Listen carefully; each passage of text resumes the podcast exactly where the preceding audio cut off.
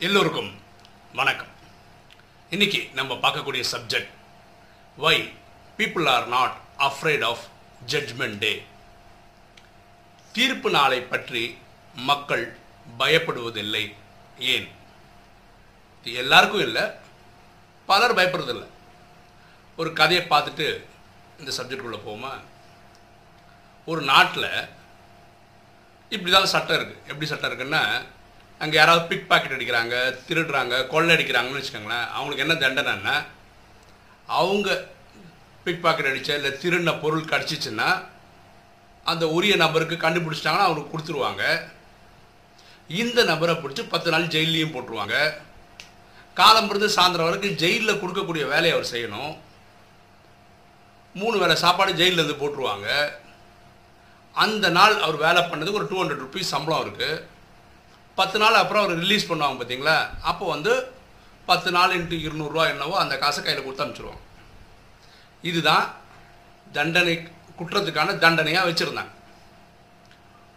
ஒரு திருடன் big packet அடிக்க வேண்டியது ஜெயிலுக்கு வர வேண்டியது பத்து நாள் தண்டனை அனுபவிக்க வேண்டியது வீட்டுக்கு போக வேண்டியது. இது அப்படியே ரிப்பீட் ஆகிட்டே இருக்குது ஒரு இருபது முப்பது வாட்டி இவன் இந்த மாதிரி பிக் பாக்கெட் அடிக்க வேண்டியது ஜெயிலுக்கு போக வேண்டியது. பிக் பாக்கெட் அடிக்க வேண்டியது ஜெயிலுக்கு போக வேண்டியது. அப்போ இந்த தீர்ப்பு தர ஜட்ஜு அவனை பார்த்து கேட்குறாரு உனக்கு வெக்கமா இல்லை? ஒரே தப்பை பண்ணி பண்ணி பண்ணி திரும்ப திரும்ப ஜெயிலுக்கு வரியே? அதுக்கு அந்த திருடன் ஜட்ஜை பார்த்து சொல்கிறான் என்ன பண்ணாலும் இதே தண்டனை தானே. அந்த தண்ட தண்டனையில் ஒரு மாற்றமும் கிடையாது இல்லை அப்படின்னு கிண்டல் பண்ணுறான் ஜட்ஜை பார்த்து. ஜட்ஜு திருப்பி அதே திருப்பி எழுதிடுற. பத்து நாள் உள்ள பிடிச்சி போட்டுறாங்க என்ன போட்டுறாங்க? அப்போ ஜட்ஜு யோசிக்கிறார். இவன் தப்பு பண்ணிட்டு வந்துட்டே இருக்கான். திருப்பி வெளியே போகிறான் திருப்பி அதே தப்பு பண்ணுறான் திருப்பி வரான். அப்படின்னா என்ன அர்த்தம்? தான் பண்ணுற தப்போடைய வீரியம் புரியல. அதோடைய குற்றத்தோட இது தெரியல அவனுக்கு. இந்த வாட்டி புரிய வைக்கணும்னு ஜட்ஜ் முடிவு பண்ணுறார் அவர் என்ன பண்ணுறார் இந்த ஜெயிலரை கூப்பிட்டு சில இன்ஸ்ட்ரக்ஷன் கொடுக்குறார். ஆக அந்த பர்டிகுலர் ஜெயிலில் பத்து பேர் இந்த பிக் பாக்கெட் அடிக்கிறதுக்காக மாட்டியிருக்காங்க. ஒரே நாளில். இந்த பத்து பேருக்கும் பத்து நாள் தண்டனை. அப்போ இந்த ஜெயிலர் கொடுத்த இன்ஸ்ட்ரக்ஷன் என்ன தெரியுமா? இந்த மாதிரி கோர்ட்டில் வந்து சொன்னால் தெரியுமா? தண்டனை அதே மாதிரி தான் இருக்குன்னு சொன்னால் இல்லையா? அவனை மட்டும் தனி ஒரு செல்லுலையும் இந்த ஒம்பது பேர் தனி செல்லையும் வச்சிட்டாங்க. இந்த தனியாக இருக்கான் பார்த்தீங்களா அவனுக்கு என்ன சொன்னாங்கன்னா நீ டெய்லி சம் வேலை போகிறல்ல அன்னைக்கு வேலைக்கு பண்ண அன்றைக்கே அந்த இருநூறுவா கையில் கொடுத்துருவாங்க. அடுத்த நாள் வேலை சாப்பாடு வந்து அந்த இருநூறுவாயில் ஐம்பது ரூபா கொடுத்து தான் நீ வந்து டிஃபன் சாப்பிடணும் மதியானம் லஞ்சுக்கு நீ நூறுரூவா கொடுத்து தான் ஆகணும். நைட்டு மட்டும் ஃப்ரீயாக போடும் அந்த ஐம்பது ரூபா உனக்கு சேவிங் பத்து நாள் கழிஞ்சு போவல அப்போ இந்த பத்து ஐம்பது ரூபா நீ கையில் வச்சுருந்தா நீ எடுத்துன்னு போகலாம் இதுதான் என்ன யோசிக்கிறான் ஓ ஏதோ சேஞ்ச் பண்ணணும்னு நினச்சாலும் இப்படி சேஞ்ச் பண்ணியிருக்காங்க பொழுது அவன் புரிஞ்சுக்கலாம் இந்த ஒம்பது பேர் தனியாக இருக்காங்க பார்த்தீங்களா அவங்களுக்கு என்ன கட்டளை போட்டிருக்காங்கன்னா இவன் டெய்லி சம்பாதிக்கிறான். இவனுக்கு மட்டும் தான் அன்றைக்கே கையில் கொடுக்குறான். பாக்கி எல்லாருக்கும் ஜெயிலில் விட்டுட்டு வீட்டுக்கு போகும்போது கையில் கொடுத்து அனுப்புறதான் இந்த ஒம்பது பேருக்கு கொடுத்த இன்ஸ்ட்ரக்ஷனில் இந்த ஒம்பது பேரில் யாராவது ஒருத்தர் அவனுக்கு கொடுக்குற இருநூறுவா பிக் பாக்கெட் அடிச்சே ஆகணும். அப்படி பிக் பாக்கெட் அடிக்கலைன்னா ஒம்பது பேருக்கும் பட்னி அந்த நாள் ஃபுல்லாக சாப்பாடு கிடையாது. இப்படின்னு ஒரு இன்ஸ்ட்ரக்ஷன் கொடுக்குறாங்க. அதாவது இவங்க திருட போகிறாங்கன்னு அவனுக்கு நியூஸே போகாது தெரியாது. ஏன்னா அவன் தனி செல்ல இருக்கான் இவங்க தனி செல்ல இருக்கான் இவன் வாங்க வாங்கன்னு மேலே பண்ணுறான் இருநூறுவா கிடைக்குது அடுத்த நாள் காலம்புற இவன் போய் அது வாங்குறதுக்கு ட்ரை பண்ணுறதுக்குள்ளே நைட்டோட நைட்டாக இதில் ஒம்பது பேரில் ஒருத்தன் என்ன பண்ணிடுறான்? திருடிடுறான் அந்த பைசா. இப்போ அவங்ககிட்ட இருநூறுவா கிடையாது. இவனுக்கு மட்டும் என்னது? ஐம்பது ரூபா கொடுத்தா தான் டிஃபன் ஐம்பது ரூபா இல்லை. இவன் திருடி போச்சு அங்கங்கே தேடி போகிறான் ஜெயிலுக்குள்ளே எங்கே திருடி போகணும்னு யோசிக்கிறான் ஆனால் போயிடுச்சு. இவன் இவன் கூட்டுக்காரங்களே வந்து திருடிப்பாங்கன்னு அவனுக்கு யோசனையே வரல. இவன் போய் கேட்குறான் எல்லாருக்கும் சாப்பாடு கொடுக்குறமா எனக்கு கொடுங்க. முடியாது. உனக்கு தனி ஐம்பது ரூபா கொடுத்தா தான் எங்கே உன் காசு? நேற்று சம்பாதிச்சது எங்கன்னா தொலைச்சிட்டேன்றான். கிடையாது. ரொம்ப அழுதா ஒரு பாதி சப்பாத்தி தான் சாப்பிடு அப்படின்னு கொடுக்குறான். மத்தியானம் இப்படி தான் சாப்பாடு கிடையாது. நைட்டு மட்டும்தான் அவனுக்கு சாப்பிட முடியும் அது கொடுக்குறாங்க. இவங்களுக்கு என்ன ஆச்சுன்னா இந்த ஒம்பது பேருக்கு ரொம்ப வருத்தம். ஏன்னா அவனும் ஃப்ரெண்டு தான். கஷ்டப்பட்டு சம்பாதிச்ச இருநூறுவா இவங்க தான் அடிக்கிறாங்க. ஏன்னா இவங்க எடுக்கலன்னா ஒம்பது பேர் பட்டினி இருக்கிறது பெஸ்ட்டா ஒருத்தன் பட்டினி இருக்கிறதா பெஸ்ட்டான்னு பார்த்து இந்த ஒம்பது பேரில் ஒருத்தன் திருடிடுறான் அடுத்த நாள் வேற ஒருத்தன் திருடுறான் அந்த மாதிரி. இவனுக்கு டெய்லி பைசா காணாமல் போகுது. ஆனால் எப்படி போகுதுன்னு தெரியல. டெய்லி பட்டினி இருக்கான். நைட்டு மட்டும் சாப்பிட்றான். ரொம்ப வருத்தப்பட்டான் ரொம்ப நொந்து போயிட்டான். இவங்களுக்கு என்னென்னா தன்னோட நண்பன் கஷ்டப்பட்டு சம்பாதிக்கிற காசுக்கு அவன் பட்னி இருக்க வேண்டியதை பார்க்க வேண்டிய நிலமை இருக்குது இல்லைன்னா இவங்க எல்லாருமே பட்னி இருந்தாகணுன்ற மாதிரி இருக்கும் பத்தாவது நாள் இவங்களை ரிலீஸ் பண்ணுறாங்க அப்போது ஜட்ஜு அந்த ஃபஸ்ட் ஆளை கேட்குறாரு என்னப்பா எப்படி இருந்தது? அப்படின்றார். நான் வாழ்க்கையில் இனிமேல் பிக் பாக்கெட் அடிக்க மாட்டேன். ஏன்னா நான் பிக் பாக்கெட் அடிக்கிற போது அவங்க பைசா எனக்கு வந்துடுது ஆனால் அவங்களுக்கு என்ன ஆகுதுன்னு எனக்கு தெரியல. ஒருவேளை அவனுக்கு சாப்பிட்றதுக்கு வழி இல்லாமல் போகலாம் மேபி அவன் குடும்பமே சாப்பிடாம ப- கஷ்டப்பட வேண்டிய நிலைமை வந்திருக்கலாம். பண்ணியிருப்பாங்க அது எனக்கு தெரியவே தெரியாது. நாங்கள் கவலைப்பட்டதே கிடையாது. ஆனால் இந்த பத்து நாள் நான் சம்பாதிச்ச காசு டெய்லி யார் எடுக்கிறாங்கன்னே தெரியல. நான் காலம்புரம் மத்தியானம் ரெண்டு வேளையும் பட்டினி இருந்திருக்கிறேன்.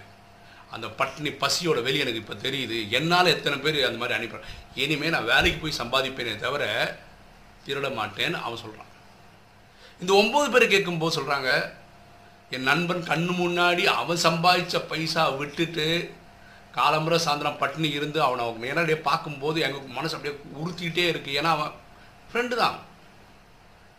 இனி நாங்களும் திருட மாட்டோம் அப்படின்னு சொல்கிறான் உலகத்தில் இதுதான் முக்கியமான காரணம். அதாவது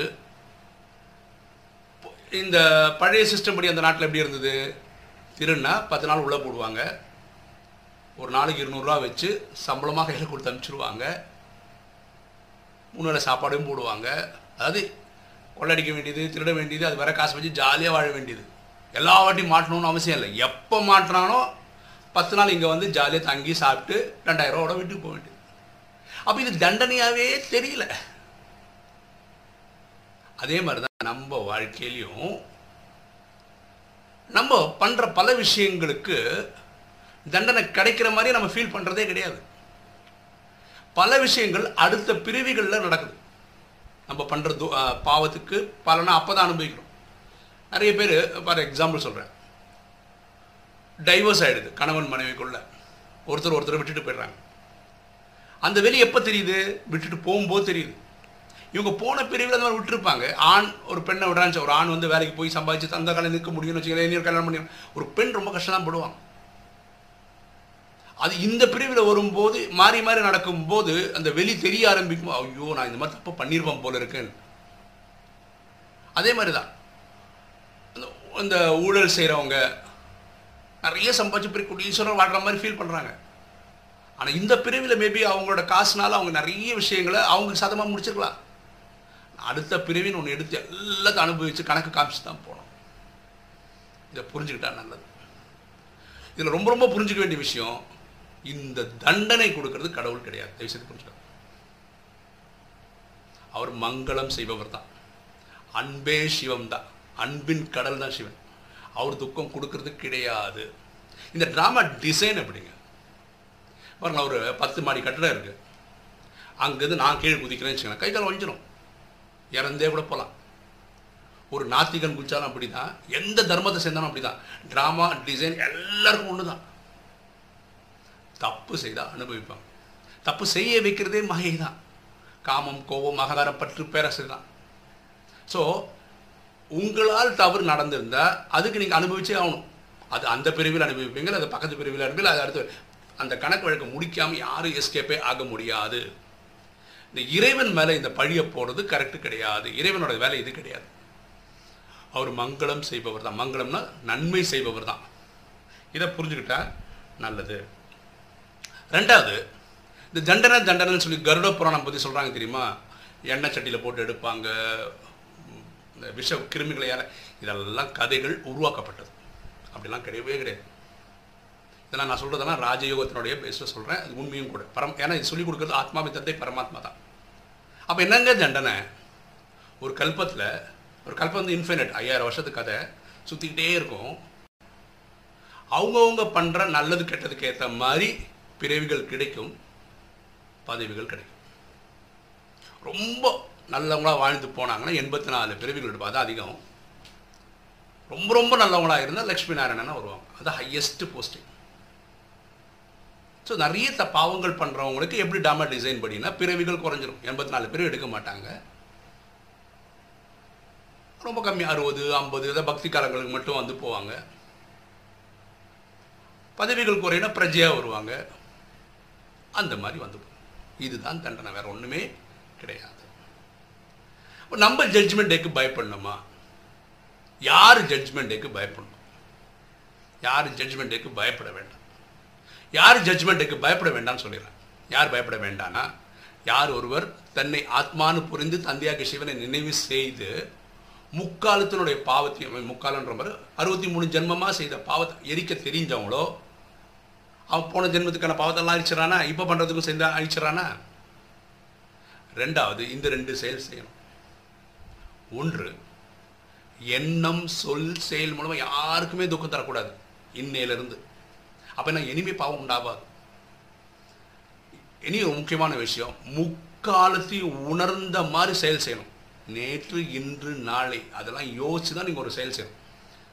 அதுக்கு ஒரு எக்ஸாம்பிள் சொல்லிடுறேன். நேற்று இன்று நாளை புரிஞ்சு செயல் பண்ணுறதுனா என்னன்னு சொல்லிடுறேன். ஒருத்தர் ஒரு ஹோட்டலில் போய் சாப்பிட்றாரு. ஒரு ஹோட்டலில் சாப்பாடு வாங்கிட்டார். அதுக்கு நூறுரூவா.